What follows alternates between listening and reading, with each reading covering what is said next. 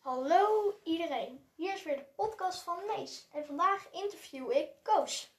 Koos, jij eh, bent vijf jaar later na de oorlog eh, geboren. Kon je toen nog wat merken van de oorlog? Ja, wij, wij waren eigenlijk op dat moment bezig om eh, Nederland helemaal op te bouwen tot wat het nu geworden is. En, Er waren nog maar een paar straten, er waren hele oude huizen. Eh, er waren ook bijna geen auto's, we hadden geen televisie. eh, we hoorden alleen maar uit verhalen wat er in de oorlog gebeurd was. En dat was eigenlijk best spannend, die verhalen. En pas later hebben wij de films gezien, zoals jij ze nu eh, ook aan het promoten bent. Oké, en hebben jouw ouders wel eens iets verteld over de oorlog? Want die hebben het meegemaakt.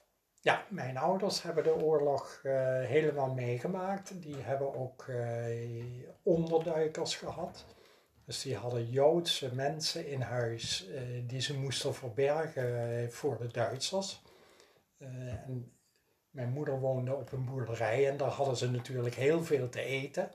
En ja, daar, daar had je ook heel veel ruimte om mensen heel goed te verbergen.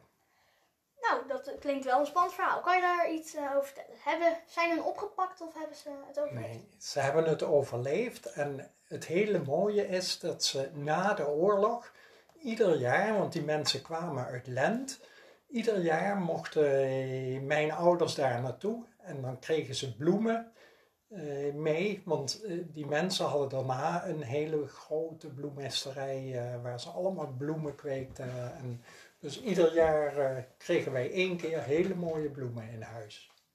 En nou, dat is nou heel wel aardig. En heb jij zelf ook meega, eh, meegehelpt aan de opbouw van Nederland? Ja, ik heb eh, toen natuurlijk ook mee moeten helpen, want wij hadden thuis een smederij. En daar moest ik af en toe mee een pomp slaan bijvoorbeeld, want water kwam niet uit de kraan, maar dat haalden we uit de grond. En daar moest je heel veel buizen voor in de grond slaan. En eh, als ik daaraan meegedaan had, had ik helemaal eh, mijn handen vol met blaren zitten. eh, en ja, dan duurde het weer een week voor ik met de volgende kon beginnen. Oké, nou, dat... Nou, ik weet niet wat ik ervan moet zeggen. Ehm, maar in ieder geval dus, jij bent makelaar?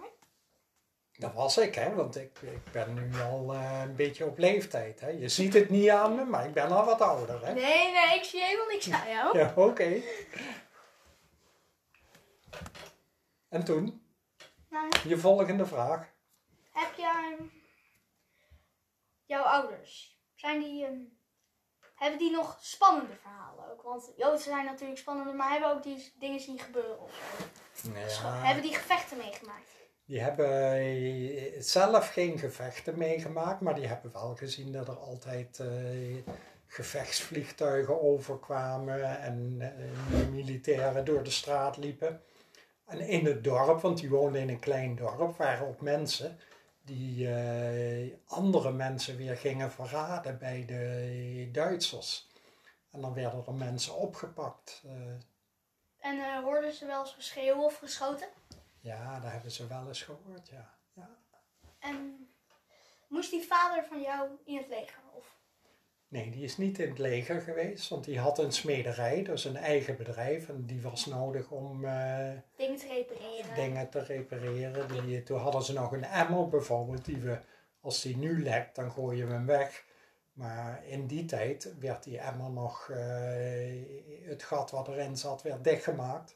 Zodat ze de emmer weer langer konden gebruiken. Zo? Mensen hadden toen geen geld, hè. Nee.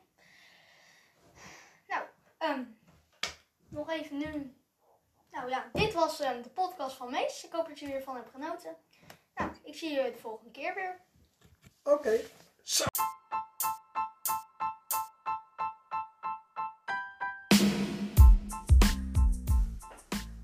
Mensen, welkom bij een nieuwe podcast van Mees. Vandaag ben ik samen met Tom. Ik ga Tom interviewen en allemaal vragen stellen.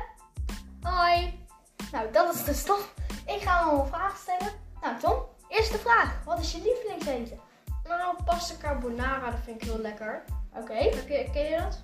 Eh, beetje denk ik. Pasta carbonara is een soort van pasta met, ehm, met ei er doorheen. Oeh, klinkt lekker. En met spekjes. Dus dat vind ik wel lekker. Eh, weet je ook hoe je dat maakt? Nou, dat maak je door een soort van ei en kaas. ehm, ne- tenminste, als eerste kook je die pasta. Oké. Daarna roer je de ei heel goed. En dan, doe je die pasta daar doorheen volgens mij. Ik weet niet helemaal zeker. Oké. Ehm, en dan doe, doe je er gebakken spekjes doorheen. En dan heb je eigenlijk een soort van pasta carbonara. Ik denk dat dat wel heel lekker is. Oké, volgende vraag. Ehm, hou je van sport?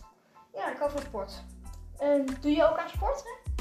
Ja, ik doe ook aan sporten. Ik doe aan basketbal. Dat vind ik heel leuk. Leuk Kan je daar wat meer over vertellen? Nou, basketbal, ehm, ik zit in een leuk team. Ehm, basketbal, dan doe je ook competities, dat is een wedstrijd tegen andere teams van andere plekken. Soms moet je dan ook met de auto naar, naar die plek toe rijden. Maar ehm, basketbal is eigenlijk best wel, vind ik een leuke sport. Gewoon dat je een teamsport hebt. Het is een teamsport. En ik, hou- ja, ik hou ervan om met een team iets te doen. Ik ehm, zit ook op tennis. Ik vind dat ook super leuk. Wij hebben dan ook competities één keer per jaar. Alleen dan gaan wij gewoon, ja, dan ga je gewoon naar een plek toe met z'n allen. Oh mees, wij hebben elke week een competitie. Oh, wij één keer per jaar. Dus wij in ieder geval. Dus wat wij dan, ja, dan, komen gaan we naar één plek toe. Of dan, hun komen dan naar ons toe. En dan gaan we tegen andere kinderen, die misschien wel op andere groepen zitten, andere scholen, gaan we strijden. En dan kan je winnen. Dat is super leuk. Ja, vroeger zat ik op badminton. Eh, toen vond ik dat nog leuk. Maar op een gegeven moment vond ik echt het leuker om echt een teamsport te doen. Waarbij je ook echt meer beweegt. Zoals bij basketbal moet je ook echt rennen en je, je speelt met een team. Dus dat, dat vind ik nu veel leuker. Ik vind het ook leuk bij tennis dat je vrienden, heel vrienden maakt. Ja, dat is bij basketbal ook gewoon een heel team heb je. Oké, en heb je ook nog een lievelingsland om ehm, heen te gaan? Volgende vraag. Nou. Moest ik eigenlijk zeggen, maar heb je nog een lievelingsland? In elk geval Indonesië. Een super mooi land. Mooie natuur. Sommige plekken is het ook anders. Dan heb je ook Tongkolnans. Eh, dat is een ander leefgebied, andere... Kijk, er zijn ook verschillende eilanden van Indonesië.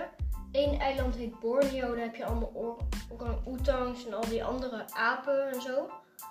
En, en andere eilanden, dat is juist meer dorp en meer velden en zo. Dus Ja. eigenlijk ehm, is het een beetje verschillend. Ja, maar daar hebben ze ook velden, zijn we ook geweest. Daar hebben ze rijstvelden. En dan slaan ze met stokken, slaan ze die rijst eruit. Ja, en dan heb je zo'n enorm veld. Daar hebben we een keer doorheen gelopen. Dat is wel, Mhm. dat is wel mooi. Lijkt me ook super mooi. Nou jongens, dit, dit was mijn podcast. Dit was kort, maar ik vond het super leuk. Tot de volgende keer. Dit was Podcast Mees. Pod, podcast Mees.